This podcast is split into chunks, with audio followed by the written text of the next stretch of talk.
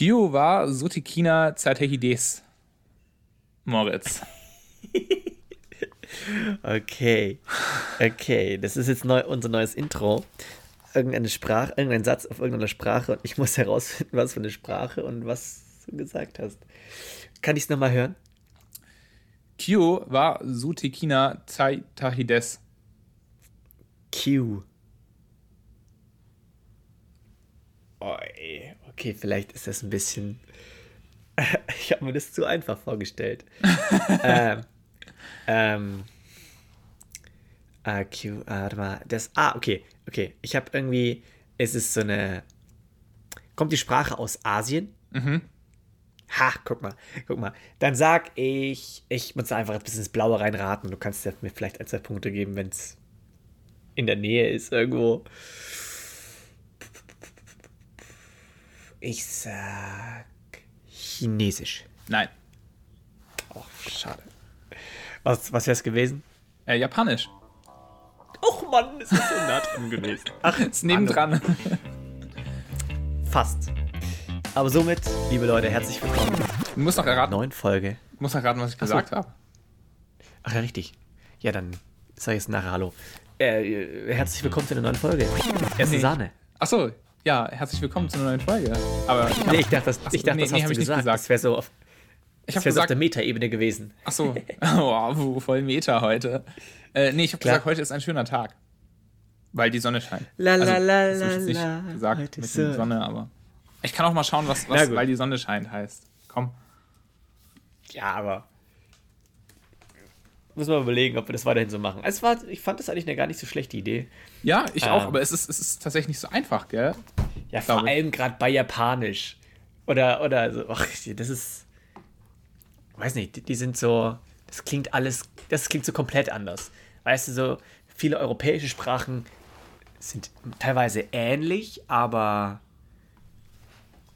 Ja, gut, aber mit Sprachen kenne ich mich jetzt nicht wirklich aus. Aber im Übrigen sowas wie na, bei, bei Star Trek sprechen die doch auch irgendeine Sprache, so ausgedachte Sprachen nehmen wir nicht, gell? Wer ist es nicht Gregorianisch, sondern. du meinst Klingonisch. Klingonisch, genau.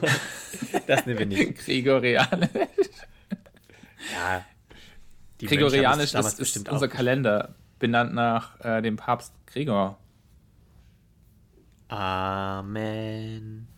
Amen. Dazu habe ich einen tollen Fakt mitgebracht, Moritz. Let's go. Also erstmal herzlich willkommen, aber es aber vorhin schon gesagt. Also, Deswegen, und, und oh frohes neues Jahr. Oh ja, richtig. Liebe ZuhörerInnen. Bis, bis, wann darf oder muss man das noch sagen? Ja. Bis wann äh, sagt man noch frohes neues Jahr? Vielleicht an dem Punkt auch so, ähm, ich glaube, bis zum, bis zum, so Heilige Drei Könige kann man das sagen. So, oder? Okay. Also, so Heilige Drei Könige tun doch auch so Weihnachtssachen dann abhängen. Also, Aber wann ist das? Heilige Drei Könige? Das ist am 6. Du hast du, du guckst gerade im Kalender, du Schummler. Nee, nee, ich habe ich hab jetzt nicht geguckt, ich habe nur geguckt, äh, was der 6. für ein Tag war. Aber ich weiß, dass der 6. Januar ist Heilige Drei Könige. Ach gut, dann, dann darf man es ja jetzt gar nicht mehr sagen, oder wie? Ja, nee, ich glaube, wenn man sich das erste ja. Mal sieht, immer ganz normal, oder? Ja, gut. Wieder. Ja, wir sehen uns, wir sehen bzw. hören uns jetzt auch wieder zum ersten Mal. Und was wir auch nicht vergessen dürfen, wir kommen gleich zu dem Fakt, aber wir müssen uns auch entschuldigen. Genau, ähm, also ich muss mich auch entschuldigen hier an der Stelle, auch bei dir, Moritz. Ähm, ja. Weil du hattest mir geschrieben, äh, letzte Woche Freitag, so, Erik, es wird diese Woche nichts mit Podcast. Und ich habe dir einfach eiskalt nicht geantwortet. ähm, ja. Was aber einfach daran lag, weil es mir die ganze Woche auch schon so ging. Ähm, für alle, ja. die nicht studieren, äh, die Prüfungsphase, die ist wirklich gerade im Wintersemester, ich weiß nicht, ob es nur mir so geht, aber im Wintersemester ist die Prüfungsphase wirklich krass. So. Also da hörst du Weihnachten auf und dann geht's direkt los. Du hast einfach hart viel zu tun. Und ich habe so deine ja, Nachricht Prüfungsphase, oder? Ja, genau. Wir, wir haben gerade Prüfungen. Ach so. Also ich habe nur eine Prüfung nächste Woche, aber ich habe eben, eben fast jede Woche Präsentationen. Ich hatte jetzt die, ich hatte heute früh schon eine Präsentation. Nächste Woche habe ich dann eine Präsent erst eine Prüfung und dann eine Präsentation danach. Das ist zum Beispiel auch echt uncool. Ähm, und es ist wirklich so, da kommt dann schon alles zusammen. Und ich habe so deine Nachricht gelesen und ich habe wirklich so mir so gedacht, so gut, dass es dir so geht, weil mir geht es einfach genauso. Und ich habe dann einfach so, ich habe das so gesehen und dann habe ich einfach direkt mein Zeug weitergemacht. Und erst äh, dann am Sonntag, als ich, ich glaube, da habe ich dann so wirklich so mir ein bisschen Zeit mal genommen, habe mit Nina eine Runde Wii gespielt und dann habe ich so deine Nachricht äh, nochmal angeguckt und dann hast du ja nicht geschrieben, so, ja, es juckt dich ja gar nicht so mäßig. So. Ja, also ich, ich muss noch eine Sache dazu sagen. Erstmal habe ich mich missverständlich ausgedrückt, denn eigentlich bin ich gerade dabei, äh, eine Zusammenfassung der ganzen Stories, der ganzen Intros zu schneiden. Aha. Und was ich eigentlich sagen wollte, ist, dass das für diese Woche nicht klappt, ah, dass ich den, okay. dass ich bis dann noch nicht hinbekomme. Oh. Also, aber per se hätte ich schon Zeit gehabt, den Podcast aufzunehmen. Mm. Und dann habe ich dir geschrieben und dann hat es, ein bisschen gewirkt, wie als wäre es ja so gerade völlig Wayne, weil es ist so, ja, ob der Podcast es schafft oder nicht. Ja, Nein. keine Ahnung, juckt mich nicht. Ja, nee, alles ich gut. Alles es, gut. Ist tatsächlich, es ist tatsächlich so krass an mir vorbeigegangen. Ähm, und das ja, ist ja. auch so, keine Ahnung, es gibt Leute, so kann man vielleicht auch unseren ZuhörerInnen mal mitgeben. Ähm, und mhm. ich gehöre zu diesen Menschen, wenn ihr nichts von mir hört, dann liegt es nicht daran, weil es mir egal ist, sondern liegt es einfach daran, weil ich mit meinem Kopf wo ganz anders bin. Ähm, nehmt ja, das ist jetzt ja leicht gesagt. Das nein, nein, leicht es, gesagt. Es ist, es, ich, tatsächlich, es ist leicht gesagt, ja, ich weiß, aber das, das Ding ist wirklich so, also es glauben mir auch Leute immer nicht, aber ich vergesse sowas dann einfach immer. Ich habe zum Beispiel, bis du mir geschrieben hast, habe ich vergessen, dass du mir geschrieben hattest. Ich habe es einfach nicht ja. mehr gewusst. Aber wie unterscheide ich jetzt quasi die Leute, die äh, mir nicht mehr antworten, weil sie gerade endlich keinen Bock haben oder die es einfach vergessen haben? Ja, halt da, musst du die, da musst du die Leute halt dann kennen. Okay, bei dir weiß ich es jetzt, ist abgespeichert. Es ist, Perfekt, es, ist, aber es ist einfach tatsächlich so. Und vor allem, und das ist nämlich jetzt das, das, das Krasse so, das ist gerade in dieser Prüfungszeit, ich, ich schreibe mir gerade wahnsinnig vieles auf, was ich machen muss. Und das ist eben dieses Schlimme in der Prüfungszeit. Umso mehr ich mir aufschreibe, umso mehr vergesse ich Sachen, die ich mir nicht aufschreibe. Und das ist dann so, ich müsste mir theoretisch aufschreiben, oh, Moritz hat mir geschrieben, ich muss ihm antworten. Und wenn ich mir den Zettel hinpinne, ja, dann denke ich dran. Aber das mache ich immer. Also ohne Scheiß, also das ist echt, meine To-Do-Liste ist immer ziemlich voll und ich schreibe mir jeden Scheiß auf, weil ich immer Angst habe, dass ich was vergesse. Und zweitens, weil dann auch mein Kopf frei ist, dann habe ich weniger Stress. Weil dann schreibe ich mir das auf und dann ähm, kann ich eben nicht, komme ich nicht eben in, diesen, in dieses Gefühl, so, keine Ahnung, wenn du vergessen hast, so, oh, morgen Prüfung, so dieser Schockmoment, den, den hast du dann nicht. Ja. Und da hast du auch den Kopf einfach frei, weil, keine Ahnung, manchmal machst du Sachen und dann schießt dir irgendwie so eine, so ein Ding in den Kopf, so, oh, ich wollte ihm noch antworten oder oh, das muss ich noch machen und oh, der wollte ich auch noch schreiben. Ähm, und das hast du dann nicht. Und das finde ich sehr erholsam und auch sehr ent entzerrend. Und ähm, wenn ich halt dann irgendwie sage, okay, jetzt habe ich Zeit, jetzt muss ich was machen, gucke ich meine To-Do-Liste und kann sagen, komm, ich gönne mir jetzt eine halbe Stunde und ich arbeite halt diese kleinen Sachen ab, Nachricht an den, Nachricht an den, das nachfragen und ja. die Mail schreiben. Ähm, das ist einfach, da schafft man einfach auch viel. Aber ich, ich, ich, bin damit einfach auch immer ein bisschen vorsichtig so, weil wenn ich anfange mir Sachen aufzuschreiben, dann stehen die immer, dann sind die immer so vor mir und dann schaue ich drauf und ich bin direkt gestresst, wenn ich es sehe, weil ich mir denke, okay, ich muss es jetzt machen. Und das heißt, wenn ich mir Sachen immer aufschreibe, dann vergesse ich alles drumrum. Also ich vergesse dann zum Beispiel auch so, dass ich heute noch Essen kochen muss. So, obwohl das ja, das, das mache ich jeden Tag, aber ich bin dann ja, so auf meine Da Liste. kommt dann dein Magen schon da kommt dein Magen schon irgendwann und ja, sagt, aber Klopf, wenn, hallo. Ja, genau, da habe ich das Glück und so. Aber ja, ich weiß nicht, ich bin mit so Listen immer so und deswegen in der Prüfungsphase ist das immer ganz schlimm. Und deswegen so, Entschuldigung von uns, von mir, ja. von mir Alles an dich, cool. von uns an unsere ja. Zuhörer. Das, das, das war jetzt einfach unsere, unsere, unsere Jahrespause. Wir haben, wir haben Urlaub Pause. gemacht. Pause. Ja, exakt. Pause gemacht. Exakt. So. Und das Coole ist auch, wir haben keinen Shitstorm bekommen. Nee, wo die Folge nicht. ist und so ihr habt uns halt auch nicht dran erinnert. Also es tut uns leid. Ähm, genau, also. Aber wir sitzen alle im gleichen Boot, da sind wir jetzt alle selber dran schuld. Deswegen. Ja. Eben, also ich weiß auch gar nicht so. Ihr hättet ja auch mal was sagen können, Leute. Ihr hättet ja was sagen können, bin ich auch der Meinung. Aber jetzt erstmal, apropos was sagen können, du könntest mal deinen Fact jetzt sagen. Ja. Äh, mein Fact über Kalender. Ähm, tatsächlich, äh, man hat irgendwann äh, bei Ausgrabungen hat man mal einen Knochen gefunden, auf dem waren so 28 äh, Rillen eingeritzt. Mhm. Und ähm, man hat dann lange vermutet, was es ist und überlegt, bis man auf die Idee kam, naja, so 28, das war wahrscheinlich so der erste Versuch von einem Menschen, einen Kalender zu erstellen. Und der Februar war es einfach. Es war, der es, Februar es war einfach der Februar. Nee, tatsächlich Februar. Äh, ist, ist dann auch die Frage, warum 28? So. Ähm, und man hat sich auch gefragt, hm. warum sollte man 28 Tage da einritzen? Und man hat dann, äh, man ist dann, man ist dann so auf die, auf die, auf die Theorie gekommen, dass das höchstwahrscheinlich eine Frau war, die äh, den Beginn, äh, den, das Ende und den Beginn ihrer Periode damit dokumentiert hat, mit jedem Tag. Ah. Weil die Periode ist ja von den Mondphasen abhängig und die Mondphase ist ja immer ein bisschen kürzer als ein Monat. Deswegen die 28. Und Okay. daraus ist dann eben die Idee entstanden, ob eine, ein, also, also mit Sicherheit Kalender, dieses Konzept von Kalendern ist mit Sicherheit unter vielen Einflüssen entstanden, aber dass vielleicht äh, die Idee zu dokumentieren, naja, wie regelmäßig kommt das dann vor und wie, wie viele Tage Abstand sind da dazwischen und so weiter, dass die mit dazu geführt haben, dass man angefangen hat, Kalender zu schreiben in ganz, ganz, ganz prähistorischer Zeit. Also Aber- ist jetzt, ist jetzt, ich weiß es nicht, wie, wie, wie komplex diese Theorie äh, wirklich ist oder ob es da wirklich eine, eine richtige, ja, richtige Papers und alles dazu gibt, aber ich habe eben das gelesen mit diesem Knochen und dem Eingeritzen und dass man eben so vermutet hat, ja, da hat wahrscheinlich eine Frau das äh, dokumentiert. Und ich fand den Gedanken dahinter ganz interessant, weil die Frage ist schon, warum sollte man anfangen, einen Kalender zu erstellen und warum ausgerechnet immer in diese Monate mit 30 Tage und so, wie, wie kommt man darauf? Aber das macht so schon Sinn. Ja, aber dann, also wenn ich mal kurz drüber nachdenke, klar natürlich smart, aber wenn sie jetzt quasi das vom, vom Ende der ersten Periode bis zum Ende der zweiten Periode die Zeit misst, dann müsste es ein Monat sein, oder nicht? Ist, ich weiß nicht, ist es dann genau ein Monat? Ja, äh, Ist es immer genau ich ein. Monat oder, oder sind das nur vier Wochen? Weil vier Wochen ist ja weniger als ein Monat.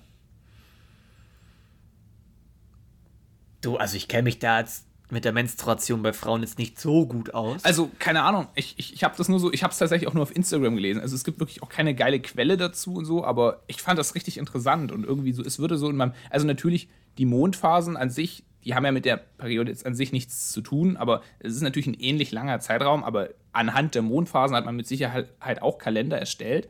Aber ich fand so die Überlegung auch gut, dass, dass es würde Sinn machen, weißt du, weil du bist ja damit alltäglich konfrontiert oder Ja, all, allmonatlich. Ähm, Ja, es, eher, es, macht, es, es macht Sinn, weil, keine Ahnung, ich glaube, was, was wir Menschen schon so gerne machen, einfach wozu wir tendieren, dass wir, wenn irgendein Ereignis immer wieder eintritt und wir, wir es, es betrifft unseren Alltag, dass wir dann eben äh, uns überlegen, so, okay, äh, in welchem Zeitraum findet das statt, äh, wie kann ich das berechenbar machen, so. Also, Ja. die ganze Astronomie basiert ja darauf, dass wir sagen, okay, ich möchte wissen, wann, zu welchem Zeitpunkt äh, eine Sonnenfinsternis passiert und äh, zu welchem Zeitpunkt das so und so ist. Aber das finde ich gerade das, das Spannende, dass wir halt dadurch halt auch ein bisschen ähm, Sachen schon im Voraus wissen. Ja, Keine Ahnung, genau. wir, können, wir, wir können halt eben genau sagen, okay, wir, wir lassen fünfmal diesen Stein fallen ähm, und können daraus machen daraus eine Formel und können dann aber auch- wissen dann dadurch halt auch, dass wenn wir den Stein irgendwo hinwerfen, dass er genau 3,725 Sekunden Ja, braucht, bis ja. er den Boden berührt. Ja. Das finde ich halt irgendwie richtig krass. Ja, das ist auch Aber- total geil. ist vielleicht auch das Problem, weil wir quasi versuchen, die Welt um uns rum in, in so ein Zahlengitter zu packen. Und teilweise stoßen wir in diesem Zahlengitter an Grenzen und dann können wir da nicht weitermachen. Vielleicht ist genau aber das der Fehler, dass unser Zahlengitter von Anfang an nicht ganz ausgereift ist. Weil Naja, wir, wir versuchen ja alles in Zahlen zu packen. Aber man passt ja die Zahlen dann quasi auch immer an. Also auch so, wenn du, wenn du so überlegst, wie so das entstanden ist, so diese ganzen Zahlensysteme, oder habe ich mal eine Doku gesehen, denke ich mir auch so unglaublich krass, dass mich das interessiert, aber da ging es darum, wie überhaupt diese, äh, das Prinzip von irgendwie, äh, wie heißen sie, diese Zahlen, die es nicht wirklich gibt. Wie Was war das gerade für ein Geräusch? Ja, das war so, ich, ich, vor uns habe ich den Begriff noch im Kopf gehabt, jetzt weiß ich nicht mehr. Die Zahl I. Ähm, also, also reelle Zahlen. Äh, äh, nee, keine reellen Zahlen. Äh, weißt du, was ich meine? Ja, also nee, da bin ich raus. Echt, also wenn oder? du, wenn du in der Mathematik mit Buchstaben anfängst, so Pi kriege ich noch hin. Ähm, die eulerische Zahl habe ich auch eh schon mal gehört. Ähm, aber wenn du jetzt mit I anfängst, da bin ich raus. Es tut mir leid. Ja, keine Aber- Ahnung. Aber auch, ich meine, so, ich bin mir ganz sicher, ganz früher die ersten Menschen, die irgendwie mit Mathematik gerechnet haben, die haben noch nicht mit so Kommazahlen oder so gerechnet oder mit Brüchen. So gerade das System der Brüche, da kannst du mit einem, wenn du Brüche benutzt, kannst du auf einmal viel mehr Sachen berechnen. Und da kannst du Ja. ja viel mehr Prinzipien auf einmal beschreiben. So, wenn du Brüche hast, kannst du auf einmal Verhältnisse beschreiben und so. Das Ja, das viel, ein, viel einfacher beschreiben äh, als, als mit, mit, äh, mit nur jetzt mit normalen Zahlen. Und ich glaube, das ist schon auch sowas. So, man hat halt die Mathematik dann immer so an diese Umweltgegebenheiten angepasst und gemerkt, ah, okay, hier komme ich jetzt mit den Zahlen nicht mehr weiter. Und bis man dann einfach irgendwann da war, dass halt Mathematik nur noch aus Buchstaben besteht, weil es eben Dinge gibt, so diese ganzen Differentialgleichungsgeschichten. Das sind ja dann mhm. Sachen, die kannst du nicht mehr mit Zahlen lösen. Da bekommst du dann nur eine weitere Gleichung raus. Ähm, und ja, das ist, glaube ich, so die Natur der Mathematik. Also so kacke ich Mathe auch in der Schule fand. Und ich finde es immer noch nicht so, so reizvoll, das zu lernen, aber es ist interessant. Es gibt so viele geile Sachen in der Mathematik, ähm, die jetzt nichts, also ähm, klar gibt, ist man gestresst oder klar hat man mal so diese Phase, man sagt, ich hasse Mathe.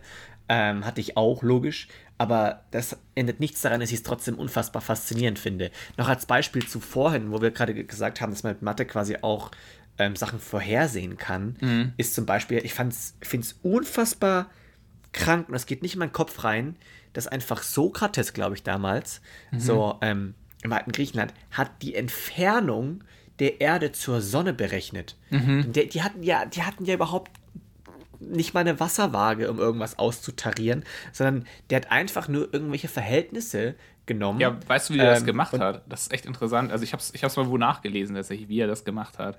Ich, ich, hat er das nicht mit irgendwelchen Schatten gemacht? Genau. Ähm, und zwar, also das Interessante dabei ist, er hat die Entfernung der Sonne falsch berechnet und auch den, Durchmesser. auch den nee, Entfernung und Durchmesser der Sonne hat er berechnet.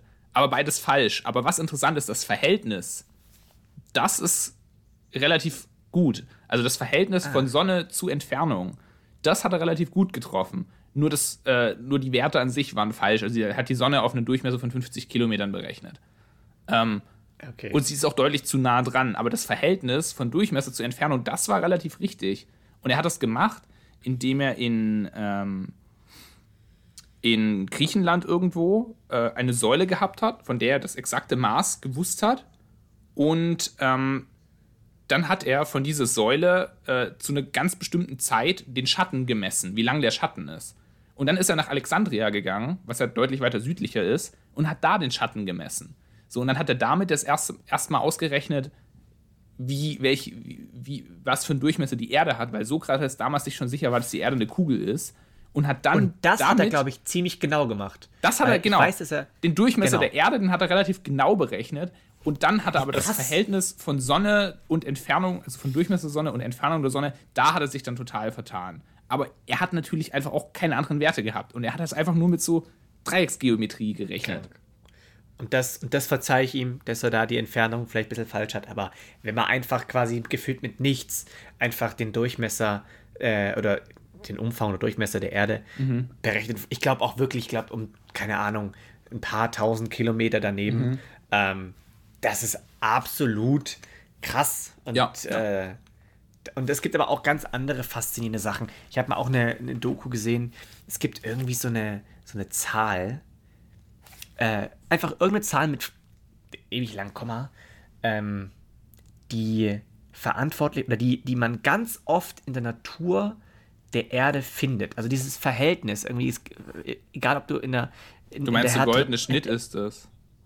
Weiß ich nicht. Ich, ich habe das schon länger her, dass ich geguckt habe.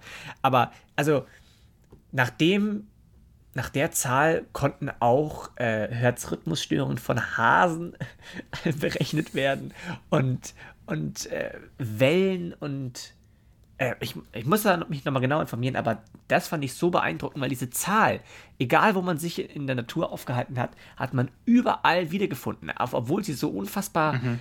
komisch war. Also es ist nicht, geht nicht um die Zahl 2 oder so, sondern wirklich um 7,5837724. Mhm. So, und ähm, das ist halt unfassbar beeindruckend, weil irgendwie gibt es noch mehr. Ich glaube, es gibt noch so eine, eine, so eine, so eine Grundkonstante. Ich keine Ahnung. Aber es ist halt super spannend, muss ich echt ähm, sagen. Die Zahl übrigens, die ich vorher meinte, das ist, sind die imaginären Zahlen. Die meine ich. Imaginäre Zahlen. Die hat man dann ja auch erfunden, weil man halt Probleme hatte, die man einfach nicht mehr lösen konnte. Mathematisch. Und das waren halt Probleme, aber die real waren. Also man hat dann zum Beispiel versucht, halt irgendwelche Entfernungen berechnen zu können und glaube, spätestens durch die Astrophysik ist man dann echt in seine Grenzen gestoßen. Und da hat man dann die Zahl i erfunden. Und i ist die Wurzel von minus 1. So, mitschreiben, liebe Leute. Es wird nächstes Mal abgefragt. wenn, wenn du dich noch erinnerst, wenn du dich noch erinnerst, so in der Schule, ähm, von einer Minuszahl, von einer negativen Zahl- kannst du keine Wurzel ziehen. ja, das ist richtig. Das genau. noch. stimmt aber nicht ganz, weil die Wurzel von minus 1 ist die Zahl i. Ach, Mann, hey. Ja, okay. Und äh, tatsächlich gut. mit, diesen, mit, diesen, mit, diese, mit dieser Idee kann man dann weiterrechnen und damit hat man dann echt einige Sachen raus. Also damit hat man es dann zum Beispiel geschafft, so dieses berühmte Ding, wenn du eine, kennst du doch bestimmt noch die Parabeln gell, aus dem Unterricht. Logisch. Paradeschablone. Das, das Besondere an der Parabel ist ja eigentlich, dass es die Lösung von der Gleichung ist, wo, äh, wo, wo x und y drin sind. Und damit kannst du quasi, das ist die Lösung davon. Und wenn du jetzt aber eine, eine Gleichung hast, wo x, y und z drin sind, das kannst du, da brauchst du dann die imaginären Zahlen, um das zu berechnen. Also gut, es, es gibt auch einen Umweg, aber wenn du wirklich alle Gleichungen lösen willst, in der quasi drei Variablen drin sind, dann brauchst du dafür die Zahl i. Und es war tatsächlich irgendwann einfach mal relevant, das zu berechnen. Ich glaube, irgendwann So, im, ja. im 17. Jahrhundert äh, ist man da drauf. Keine Ahnung, ich weiß nicht so. Dafür, dass Mathe früher so ein Kackfach war, ah, es ist schon Es ist sehr- interessant.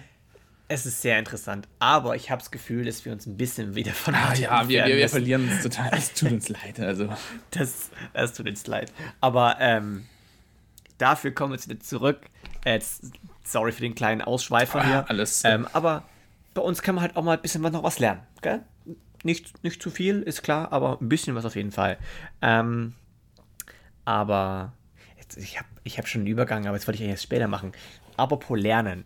ähm, ich habe mal mich erkundigt und, und ähm, ihr müsst euch mal im Kalender was eintragen. Am 18. Januar wird ein, ein Himmelskörper ganz nah an die Erde rankommen. Es ist, glaube ich, der, äh, der am nächsten, ähm, äh, der Himmelskörper, der uns am nächsten verfehlt, und zwar um zwei Millionen Kilometer.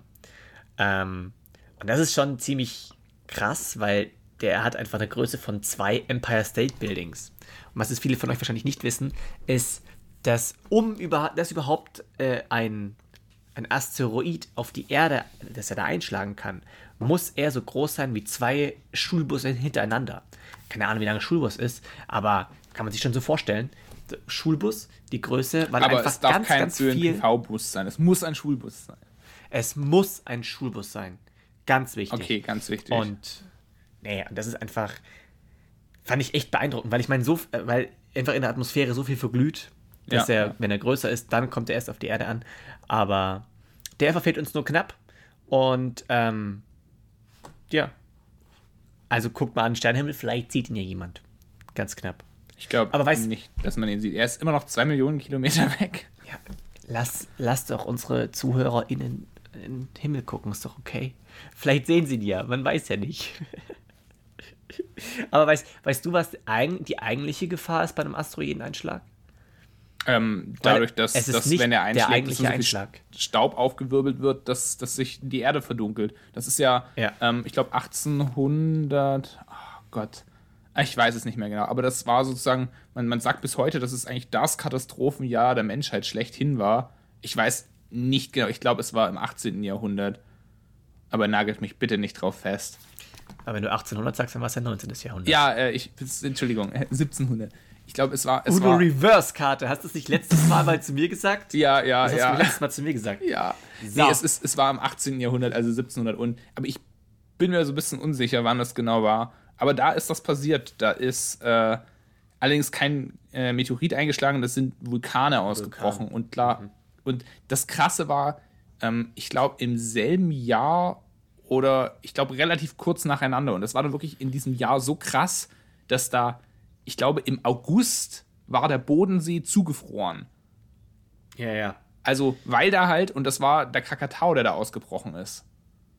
Ja, du musst es aber, glaube ich, mal kurz, kurz erklären, wie Also- kannst denn, also, wa da ist- warum überhaupt? Ja, genau, jetzt denkt man sich so, hä, Alter, was hat, was hat bitte der Bodensee mit, mit irgendeinem Krakatau, was Ding zu tun hier? Also erstmal Genau, Krakatau äh, woanders. ist, ist, ist ein Vulkan, der ist im, ich glaube, im Indo-Pazifik, also zwischen Indien und dem Pazifik, in dem Bereich. Ähm, und das ist ganz schön weit weg von uns, aber dieser Vulkan, der hat so eine unglaubliche Wucht gehabt, als er ausgebrochen ist. Der hat so, also diese Wucht war so heftig, dass er einfach diese Insel, auf der er stand, also die war danach erstmal weg. Und diese Insel, aus der der bestand, die wurde quasi in die Atmosphäre gepustet. Also diese Insel wurde zu Staub gemacht und durch die Wucht hat sich diese komplette Insel ist dann in der Atmosphäre rumgeschwebt. Und da verteilt sich natürlich dieser Staub wahnsinnig gut. Und, und ähm, Asche auch. Staub und Asche, und Asche ganz viel. Äh, genau, also, also wirklich alles, was, was um den Vulkan drumherum war, an Erdmaterial, ja. hat es einfach zerbröselt. Und das ist dann ja. in der Atmosphäre rumgeflogen. Und wenn das mal da oben ist, dann kommt es nicht so schnell runter. Weil so ein Staubkorn ist ja ziemlich leicht.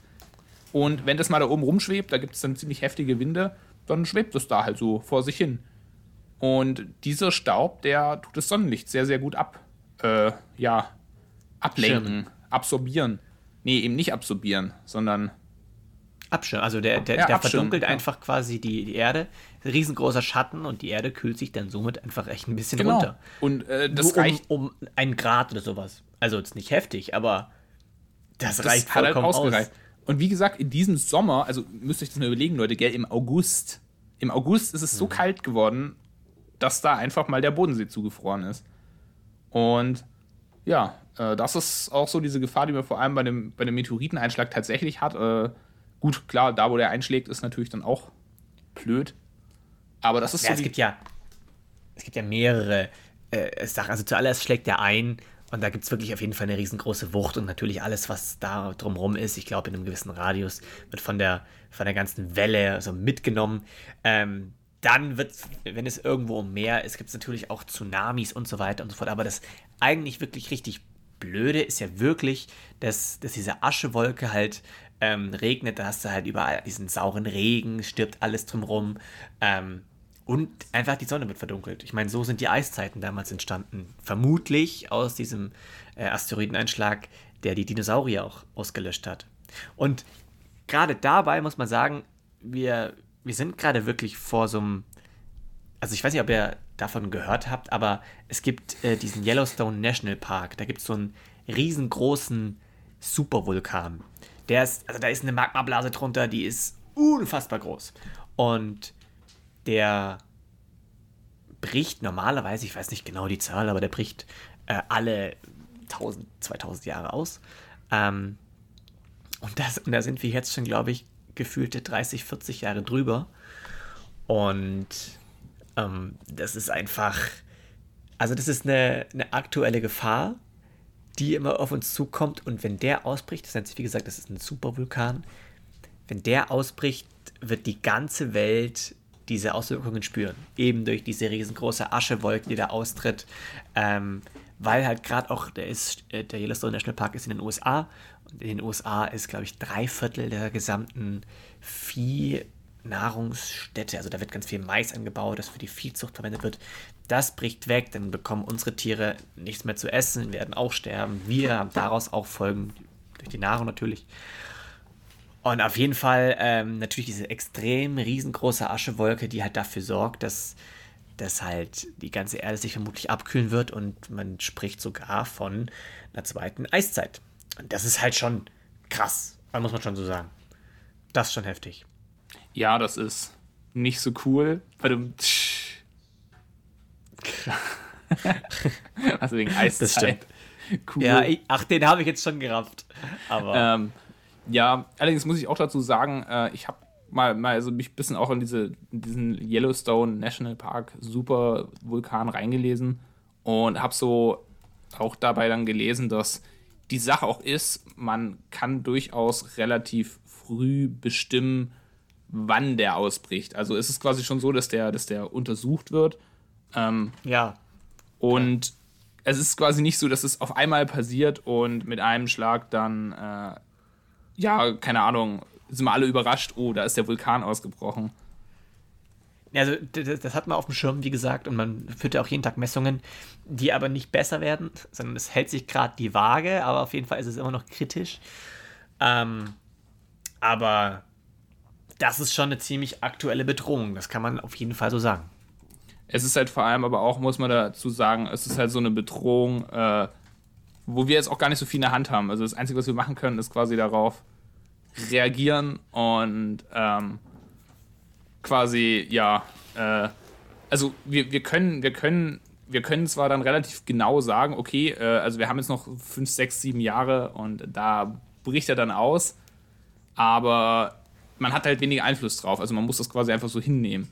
Wo ich es dann Naja, schon ich mein, bewundernswert, wo ich dann bewundernswert finde, es gibt halt eine ganz andere Krise und da haben wir es in der Hand. So, bei der Klimakrise.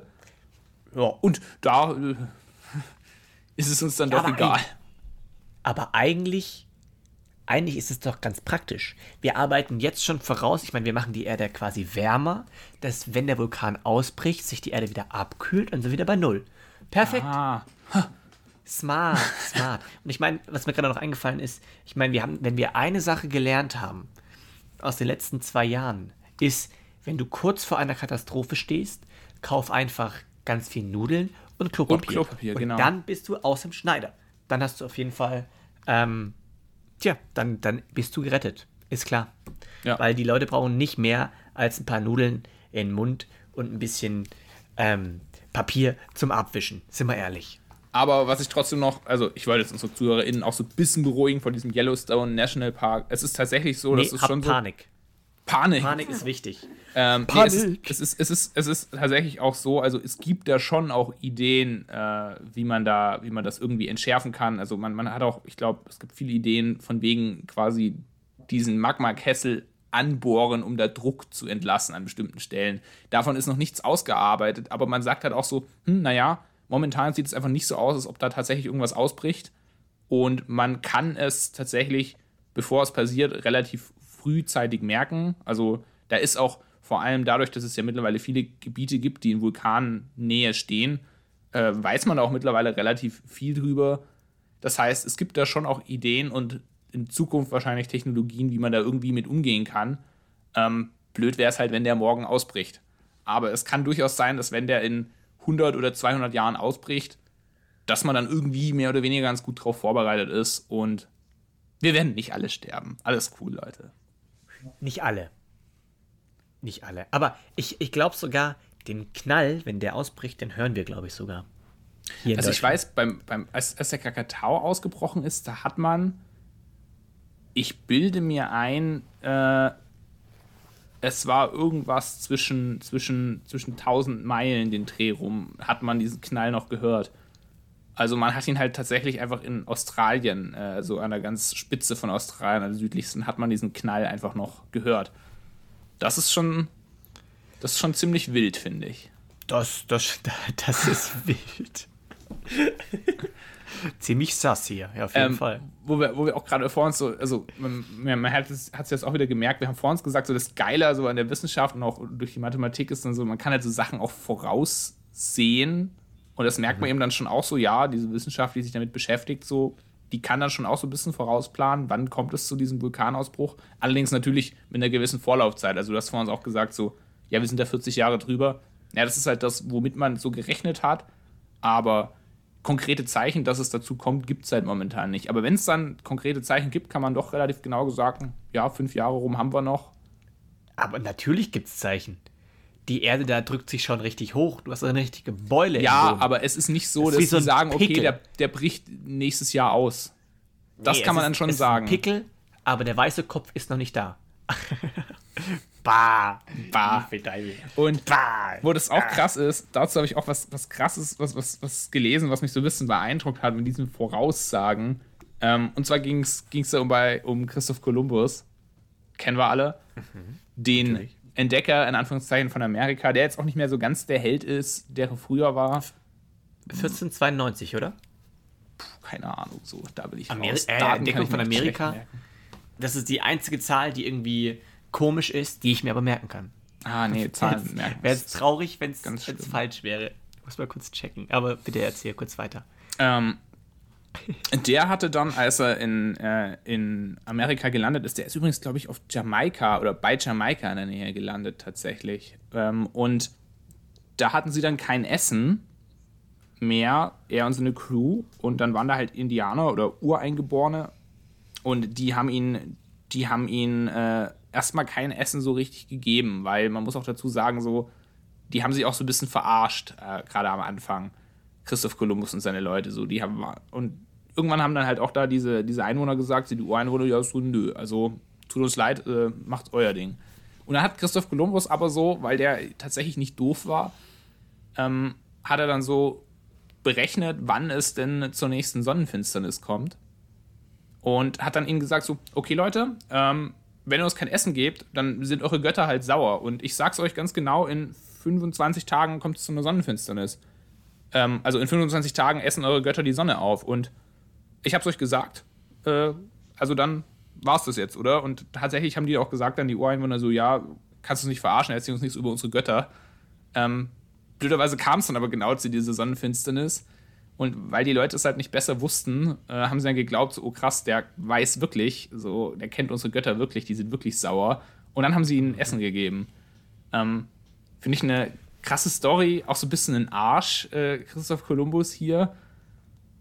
Aber. Ja, also, also generell die ganze Kolonialisierung da drüben. Einiges nicht so prima gelaufen, wenn ich ehrlich bin, glaube ich. Ja, aber ich ja. finde, man, man, man, sieht hier schon so, ja, es ist irgendwie schon krass, wie man das dann so ausrechnen kann. Und von außen sieht es dann oft so uh, wie Magie aus, weil, keine Ahnung, woher soll der das bitte wissen? So, aber tatsächlich. Ja, aber generell, das ist ja alles. Keine Ahnung, wenn, wenn irgendwelche Wüstensände oder Wüstensandsstürme einfach dafür sorgen, dass sich teilweise die Sonne irgendwie rötlich färbt oder halt irgendwie das so aufgewirbelt wird, dass in der Atmosphäre da irgendwie so ein roter Schleier über der Sonne hängt und so weiter, ähm, kommt daher nicht auch der Blutmond oder irgendwie sowas? Das sind halt so, so kranke Sachen, die einfach wissenschaftlich und dann damals dafür auch äh, geschichtlich riesengroße Auswirkungen hatten. Mm, mm. Aber, also ich, ich glaube, deswegen war damals auch der Glaube so extrem heftig vertreten, weil damit konntest du ja quasi ähm, so Sachen so runterbrechen und so erklären, so, ah gut, da waren jetzt unsere Götter oder unser Gott äh, sauer oder fand das gut ja, oder keine ja, Ahnung ja. was. Und deswegen war damals auch die Religion so stark vertreten. Ja, ähm, ja gut, aber, halt aber jetzt gerade zum Beispiel nimm mal eine Sonnenfinsternis. Das, das ist, ist schon was, wenn du nicht weißt, was da abgeht, dann denkst du dir schon so, okay. Ja, voll. Jetzt geht voll. halt die Welt unter. Vor allem ist es jetzt halt auch kein, kein extrem krasses Ereignis. Es ist ja ziemlich logisch einfach. Der Mond ja, ist ja. einfach vor die Sonne und es, wir haben einfach Schatten. So, aber es ist halt schon ziemlich krass. Ja, Logisch. eben so, Oder? weil es kommt ja auch nicht dauernd vor, weil es ist ja so zum Beispiel so gut, Gewitter ist auch ziemlich gruselig, aber das kommt halt auch mal öfter vor. Aber selbst da haben die Menschen sich schon gedacht, so, oh, ah, da stimmt irgendwas nicht, da muss irgendwas Übernatürliches so. Aber so eine Sonnenfinsternis, die erlebst du ja vielleicht als Mensch nur einmal. Und stell dir so vor, du hast es noch nie vorher erlebt und hast nur so Legenden gehört von wegen, ja, mitten am Tag hat sich plötzlich alles verdunkelt. Und du denkst dir so, ach, ja. so ein Quatsch. Und dann passiert das halt mal. Dann ja. denkst du dir auch so, krass. Ja, aber genauso, genauso Vulkanausbrüche müssen doch damals auch so unfassbar, unfassbar krass, äh, hm. unfassbar krasse Ereignisse gewesen sein.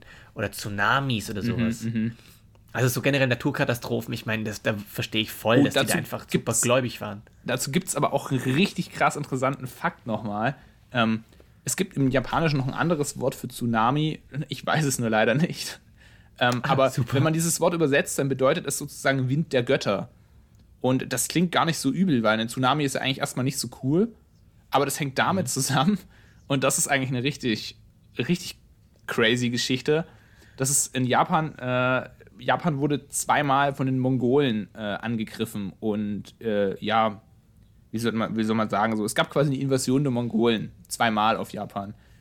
Und das erste Mal ist diese Invasion gescheitert, weil ein Tsunami alle Schiffe der Mongolen versenkt hat. Und die Japaner waren damals, als das passiert ist, auch in so einer Lage, wo sie eigentlich eine schlechte Chance gegen die Mongolen gehabt hätten, weil damals mitten, äh, mitten im Bürgerkrieg standen. Mhm. Und ein paar Jahre später haben es die Mongolen nochmal versucht. Da stand Japan grundsätzlich besser da, ähm, aber die Invasion ist wieder gescheitert. Und zwar wieder wegen einem Tsunami weil er die komplette Flotte von denen versenkt hat. Und das war für die Japaner damals, glaube ich, so ein Punkt, wo sie gesagt haben: so, hm, also irgendwie, die Götter, die haben uns lieb. Und deswegen gibt es diese andere Bezeichnung für Tsunami, die so Sturm der Götter bedeutet oder Wind der Götter. Warum dann Wind der Götter? Liegt, es daran, dass quasi, wenn ähm, das Wasser sich zurückzieht, dass dann quasi auch irgendwie durch den Sog ich, ich glaub, der Wind? Ich, ich glaube, dass die, dass die gedacht hatten einfach, weil du musst dir ja vorstellen, man, wir stellen uns einen Tsunami immer so als riesengroße Welle vor, die kommt, aber das ist in den meisten Fällen gar nicht so. Das ist einfach nur, das Wasser drückt es einfach immer höher. Also der Wasserspiegel steigt einfach die ganze Zeit. Ähm, ja. so muss man sich das eher vorstellen. Und ich glaube, die dachten halt wahrscheinlich, oder gibt es irgendwo einen Sturm? Ähm, aber der Sturm muss ja unglaublich krass sein, weil das Wasser steigt hier gerade so krass an, dass es alle Dörfer von uns überschwemmt. Also muss dieser Sturm auf dem Meer ja übelst krass sein. Und deswegen haben sie wahrscheinlich gesagt, Wind der Götter. Finde ich. Da können, da können wir eigentlich auch wieder auf unsere Rubrik neulich auf YouTube zurückgreifen, denn ich habe letztens ein Video gesehen. Wann war letztens, also letztens, ich glaube vor zehn Jahren war das, war doch auch ein ziemlich heftiger Tsunami in Japan irgendwo. Ähm, naja, halt der in Fukushima. War das 2011. Okay. Dann, ja, dann kann das das sein, genau. Äh, und da hat äh, eine Familie hat den komplett aufgenommen und gefilmt. Die waren da am mhm. Strand und du kannst wirklich sehen, das habe ich mir mal angeguckt, das ist halt abartig, weil am Anfang siehst du einfach nur Leute, die am Strand spielen und dann siehst du auf einmal, wie das Wasser so weggeht und alle denken sich so, oh krass, voll cool, hab ich so auch noch nie gesehen. Äh, und Leute gehen dann raus und ein Fischerboot ist gerade dabei, raus aufs, aufs, Meer zu fahren und so weiter. Und auf einmal siehst du einfach äh, irgendwie halt, ich weiß gar nicht, man, bekriegt es am Anfang gar nicht so mit, weil äh, halt gefühlt sich der ganze, der ganze Horizont ein bisschen, also die, das ganze Meer wird einfach ein bisschen höher. Aber das fällt dir, das ist so minimal, das fällt dir gar nicht auf. Bis halt wirklich dann, bis du siehst, okay, das ist eine Welle. Mhm. Die ist ziemlich groß. Ähm, und dann irgendwann, wenn dann dieses, wenn es bei dem Fischerboot ist, siehst du die Relation. Auf einmal kippt dieses ganze Fischerboot und, und diese Welle rollt auf den Strand zu und du siehst noch, noch einen Mann davor und dann siehst du erst die richtige Größe von diesem Tsunami mhm. und denkst du so, leck mich am Arsch. Wie krass einfach. Weil, ja. wenn die so sagen, Tsunami ist, keine Ahnung, 10 Meter hoch gewesen, dann gehen wir so, hey, 10 Meter, so eine Welle habe ich hier noch nie gesehen oder auch so, wie sie sich so aufbaut, kennt man nur aus dem Film oder auch schon drei oder vier Meter hoch. Aber wenn man das mal so live sieht, es wirkt gar nicht so, aber ich glaube, wenn man es misst, sind schon echt schon riesig. Wobei ich, ich weiß, ich glaube, ich kenne das Video, weil ich habe da letztens auch mal was für, für, für die Hochschule, habe ich da was recherchiert und habe da nachgeguckt. Ähm, ich glaube, das, was du meinst, ist tatsächlich von dem Tsunami, der 2006, glaube ich, in, äh, in Thailand war. Äh, an Weihnachten war der nämlich. Das kann sein. Also es war wohl ein Sandstrand auf jeden Fall. Ja, genau, das ist nämlich ja, ein nee, Sandstrand. Doch. Und das ja, Video kenne ich ja. ziemlich. Aber ich, das ist nämlich das, das Interessante daran, weil ich gesagt habe, so ein Tsunami muss nicht immer, ist nicht immer diese Welle, äh, weil diese Tsunami zum Beispiel, der in Japan, da bei Fukushima war, da gibt es auch richtig viele Amateuraufnahmen davon. Und da ist eben das Interessante, du siehst keine Welle. Das Wasser steigt einfach nur die ganze Zeit an und du siehst dieses Hafenbecken und am Anfang denkst du dir so, hä, da passiert ja gar nichts. Aber irgendwann merkst du so, oh krass, das Wasser steigt einfach die ganze Zeit weiter an und irgendwann steht das Wasser dann so hoch, dass quasi das Wasser einfach schon überall durch die Straßen durchfließt, aber es steigt einfach immer noch weiter an. Und natürlich, ja, ja. du hast, da drückt die Wassermasse vom gesamten Meer, drückt da rein in diese Stadt und dann nimmt es halt die Häuser und alles mit. Ähm, und da habe ich mir auch gedacht, so, du, da kommt auch die ganze Zeit so Alarm und du denkst so mindestens fünf Minuten, hä, da passiert hier überhaupt nichts. Aber dann passiert irgendwas. Und da war das gar keine große Welle so. Und es kann gut sein, dass und die. Dass das damals. Hm? Mathematik. Deswegen Frühwarnsysteme. Wir haben es berechnet. Wasserspiegel, Differenz und wissen dann, okay, Freunde, verpisst euch bitte. Ja, ja, wir reden die ganze Zeit über Umweltkatastrophen, voll die Katastrophenfolge. ja, aber, aber ich sag dir ehrlich, ich finde Umweltkatastrophen, solange niemand verletzt wird, was leider in den seltensten Fällen der Fall ist, aber sind halt schon sehr, sind halt besondere Ereignisse. Und ich finde es umso krasser, dass wir einfach jetzt verstehen, warum es die gibt ja, und ja. wie die funktionieren. Und da, finde ich, sieht man auch mal so die, die richtige Kraft und Macht und der Erde, weil wir denken jetzt gerade zur Zeit, dass wir einfach voll die Erde rulen. Wir können einfach alles machen und uns gehört alles. Aber dann sieht man einmal so eine Naturkatastrophe und wie einfach eine Welle so eine ganze Stadt von uns weg, weg schwemmen kann ähm, und wir einfach keine Chance haben, dagegen anzukommen. Wobei man aber auch sagen muss, immer so, ähm, also das hat man gerade auch gemerkt da mit, mit, diesen, mit diesem Tsunami 2006, ähm, das Problem damals war, warum überhaupt die Leute dann noch am Stand, Strand rumstanden, ähm, als diese Tsunami schon mitten auf dem Weg war. Erstens mal gab es damals noch überhaupt kein WhatsApp und so, muss man sich auch mal so ein bisschen mal vor Augen führen. Äh, kann man sich gar nicht vorstellen. Nee, kann man sich gar nicht vorstellen. Haben die kommuniziert? Ja, eben. Und du musst dir natürlich vorstellen, so wenn es damals zu Social Media schon dem Ausmaß gegeben hätte, da hätte halt irgendjemand geschrieben, Leute, äh, es gibt einen Tsunami, bei uns ist der gerade gekommen, der ist in zwei Stunden bei euch. Äh, schaut mal, dass er wegkommt. Aber es gab es damals mhm. einfach noch nicht. Und dann ist eben auch das Riesenproblem gewesen, es gab einfach im Indischen Ozean, also der, der, der Ausgangsort für den Tsunami war ein Erdbeben im Indischen Ozean. Ähm, es gab einfach äh, kein Frühwarnsystem. Also überhaupt keins, gar nicht. Und nach diesem Tsunami hat man gemerkt, hm, okay, wir brauchen da definitiv ein Frühwarnsystem, weil ich glaube, also bei diesem Unglück sind einfach 200.000 Menschen gestorben, über 200.000. Ähm, und da hat man gesagt, okay, wir brauchen ein Frühwarnsystem. Und man hat in dem Zug nämlich auch angefangen, und das ist echt interessant, dann diese ganzen äh, Erdbeben-Frühwarnsysteme auf der ganzen Erde miteinander zu vernetzen. Und es ist tatsächlich heute so, wenn ein Erdbeben in der Türkei passiert, da gibt es auch häufig Erdbeben, ähm, können die auch in Japan das auf ihrem Bildschirm sehen. Gut, die in Japan wird es jetzt wahrscheinlich nicht betreffen, aber wenn es natürlich ein großes Erdbeben bei Australien gibt, dann kann das ja durchaus Japan schon auch betreffen. Und mhm. Das ist auf jeden Fall was, wo man zum Beispiel auch, also bei Fukushima sind auch viele Menschen gestorben, ähm, aber tatsächlich weiß man auch heute, naja, dadurch, dass es dieses Frühwarnsystem gab, konnten auch ganz viele Leute einfach rechtzeitig gewarnt werden. Und es war dann auch wirklich so, als dieses Erdbeben da war, ähm, ging es relativ schnell in Japan. Ich glaube, eine Viertelstunde nach dem Erdbeben gingen da schon die ersten Alarmanlagen los und haben gesagt, okay, da kommt jetzt ein Tsunami in der nächsten Viertelstunde. Ähm, schaut, dass ihr eure Häuser verlasst. Und tatsächlich ja. sagt man auch so, durch dieses Frühwarnsystem und auch diese, durch diese Vernetzung hat man eben dazugelernt als Mensch und kann mit diesen Katastrophen auch wieder ein ganzes Stück besser umgehen. Und ich finde, so wie du so sagst, ja, wir haben da keine Macht drüber, das stimmt, aber dadurch, dass es eben die Katastrophen gibt, lernen wir auch daraus. Und ich glaube, das ist auch so unsere große Stärke als Menschen. Na, das auf jeden Fall. Aber, also, wenn, dir, wenn du dir mal Wassermassen anschaust, wir können nur gucken, dass wir uns quasi ergeben und irgendwie so einpacken, dass es nicht viel passiert.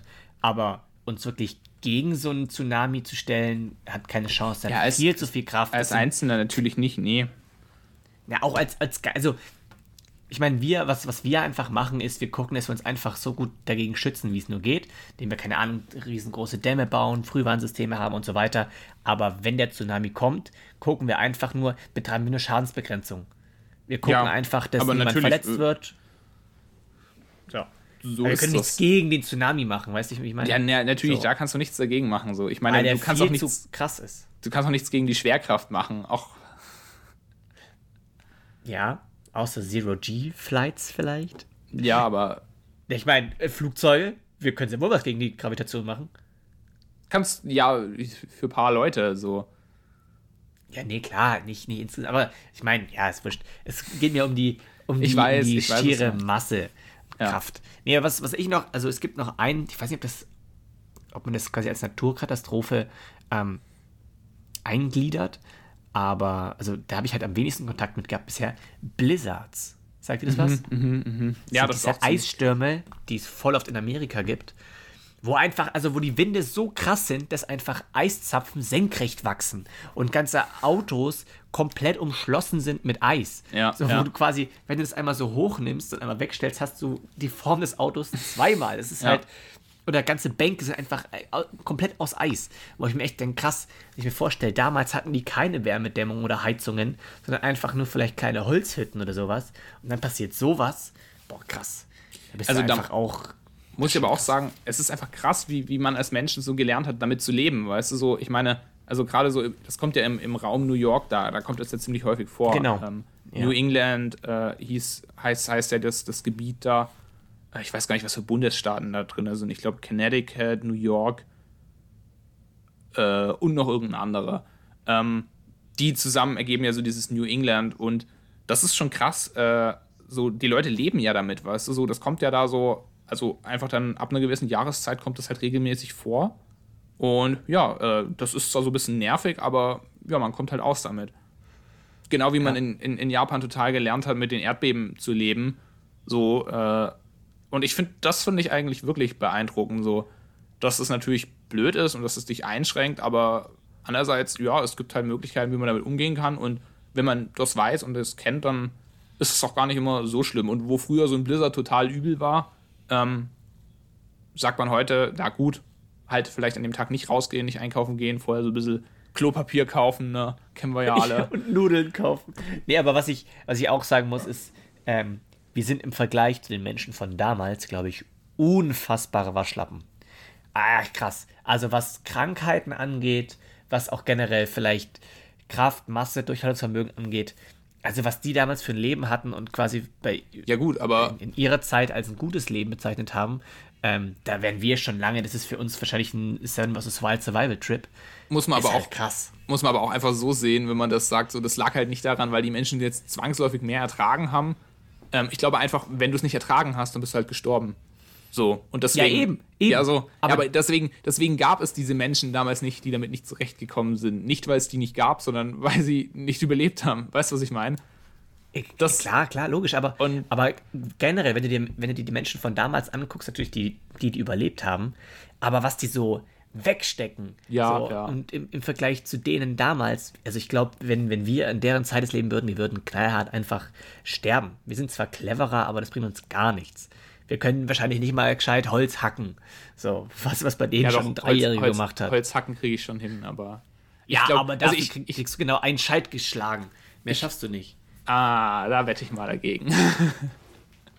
Ja, ich, Aber- also, Aber was, was ich schon auch oft mir so denke, äh, wenn es dann oft sagen dann Leute auch so, ja, und äh, irgendwie so, äh, früher, da waren die Leute so, ja, noch so naturbewusst und ähm, ja, war viel, viel besser und so und die Leute waren gesünder und so. Und ich muss dann auch immer so sagen, also ich glaube, so im Mittelalter, ich, ich, ich wäre wahrscheinlich schon fünf, sechs Mal gestorben. So allein dadurch, dass Sicherheit. ich irgendwie so viele Allergien habe oder so. Ähm, Ja, guck mal, damals wahrscheinlich nicht mal Allergien. Die Ja, waren eben, weil, weil so keine. Ahnung, jemand, der eine Egal. Allergie, jemand, der eben eine Allergie hatte, der hat halt irgendwann mal als Kind eine Erdnuss gegessen und der ist dann dran gestorben und hat gesagt so, oh nein, der liebe Gott hat ihn zu sich geholt. Naja. So, weißt du, wie ich meine? So. So, Ja, ja, klar. ich, ich wäre wahrscheinlich schon, schon als kleines Kind einfach weg gewesen. Und ich glaube, das muss man sich auch mal Natürliche so bewusst Selektion. sein. Natürliche Selektion. Aber Genau. guck, da haben wir zum Beispiel ein bisschen die Natur ausgehebelt. Ja, genau. Weißt du? Und das, das ist eben das, was ich vorher auch, was, was genau das, was ich meinte. So, es ist schon krass äh, äh, ähm, beeindruckend, wie, wie wir es dann schon schaffen, an so Sachen die Natur auszuhebeln. Also, wo Ja. ich das auch enorm krass finde. So, aber wenn man sich auch überlegt, was heute wären Leute mal 80 Jahre alt. Eigentlich, als Mensch, 100 oder sogar. als Mensch, wenn du 40 bist, lebst du quasi nur noch auf Pump. So, früher, so als also so ein klassischer Urmensch, der ist meistens, also 40 war, war der schon tot. So, weil dann, keine Ahnung, im Normalfall hast du dich dann weiter vermehrt gehabt und du hast dann, dein, die, du warst dann, du warst dann, also da warst du mit, mit 30, war die Blüte deines Lebens komplett vorbei. Und Okay, wir haben nicht mehr viel Zeit, Erik. Dann sind wir Sorry. Blüte des Lebens. ja, Scheiße. ich weiß. Ich habe ich hab gestern oder sowas auch ein Video gesehen von einem Dude, der hat gesagt, so, ich habe eine Nachricht an die junge Generation, also alle unter 25, wo ich mir dachte, oh scheiße, jetzt, es ist nicht mehr viel, da bin ich auch tatsächlich Ja. auch zur älteren Generation anscheinend. Oh scheiße, Mann. Na gut, Ja, jetzt haben wir, jetzt haben wir wirklich 50 Minuten lang einfach über Naturkatastrophen gesprochen. Ich wollte dich ehrlich noch fragen, wie dein Silvester war. Komm, jetzt packen wir es noch kurz rein, das ist die erste Folge nach, äh, im, im neuen Jahr. Ähm, wie hast du Silvester gefeiert? Wie war Ähm, dein Silvester? Ja, es war ganz witzig. Äh, Wir waren nicht viele Leute, wir waren zu viert, glaube ich. Wir waren zu viert. Wir auch. Ja. Und wir hätten ja beinahe zusammen gefeiert, aber das war ja alles so ein bisschen chaotisch, durcheinander. Genau. Ja, ähm, ja und ich habe einfach mit äh, einem Kumpel äh, und mit meinem ehemaligen Mitbewohner und mit einem Mitbewohner von meinem ehemaligen Mitbewohner. Ah, kompliziert. Ah, ja. Genau, wir haben dann zu viert einfach äh, Bierpong gespielt und sind dann um zwölf kurz so raus auf die Terrasse gegangen. Äh, wir haben so ein bisschen Feuerwerk gesehen. Ja, nee, wir haben nicht mal Feuerwerk, wir haben nur, nur so Flackern gesehen. Wir haben überlegt, ob wir raus auf die Straße gehen, aber dann war es Ja. zu kalt und Ich habe dieses Jahr gedacht. auch null gefühlt. Also die letzten Ja. zwei Jahre jetzt war das schon so, dass ich eigentlich eher gedacht habe, oh, lass doch das Spiel kurz weiterspielen. Ja, so, genau. Was, ich was dachte auch so, das? äh, was, was, 12 Uhr jetzt? Äh, ich würde eigentlich ganz gerne mein? Bier vorher noch austrinken. Ja, eben, eben. Also mein, mein Silvester wäre fast ziemlich traurig, beziehungsweise einsam gewesen.